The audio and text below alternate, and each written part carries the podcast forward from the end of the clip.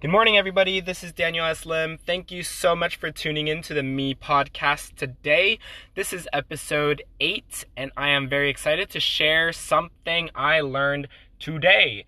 Now, before I get started, I want to remind you that I am an aspiring entrepreneur, and this is the point of this podcast is to get my voice, polish my voice, understand my voice, find my voice, you know, all those good things.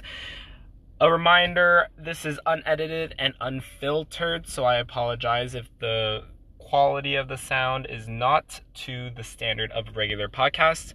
Currently, I'm just using regular, like just my phone to record.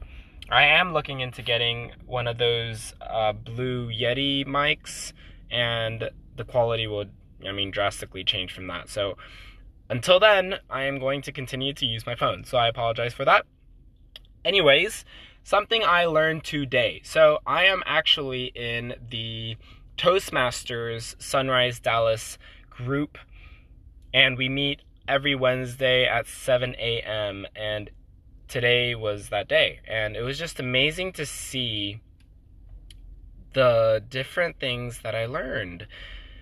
So, and then on my way right on my ride to work, I was listening to Expert Secrets by Russell Brunson, and he was also talking about everything kind of coincided together of what I learned at Toastmasters and what I learned from this book. And that is how important it is to learn and polish your storytelling ability.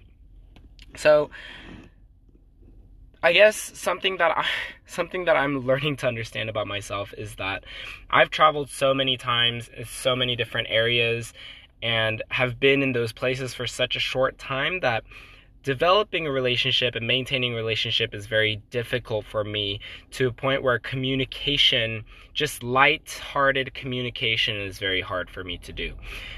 And what I'm noticing especially at this new work people are constantly just sharing stories about their life. And that's a very interesting thing for me to to watch and observe is that everybody is constantly just sharing stories and they're practicing this art of storytelling.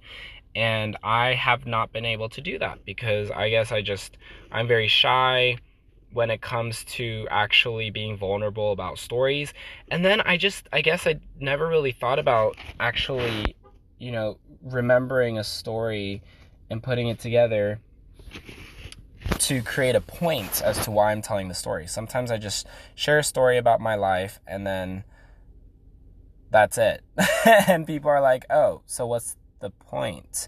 Or, you know, I'm I'm sharing a story and it doesn't end up going anywhere and i'm like man i really cannot share stories sometimes haven't you ever been there where you're like talking about this incident that's that's been such a great ex- you know experience for you or it's been a horrible experience for you and you just share the story and halfway through you're like what is my point in sharing this story and you end it in the most unclimactic way of you know telling a story and you know and i'm just learning that this is something that I actually have to work on is storytelling. And Russell Brunson confirmed it today that he said that storytelling is the best way of sales. It's one of the most important strategies and techniques that you have to learn to master sales and to master just diving into people's hearts and getting the emotion out because it's it's about having people relate to your experience, right? And kind of create an empathetic, sympathetic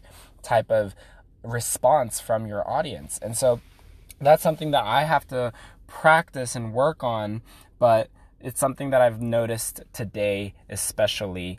And he was saying that you should purchase the book called Hero's Two Journeys. And so I just did that by Michael Hauge and Christopher something.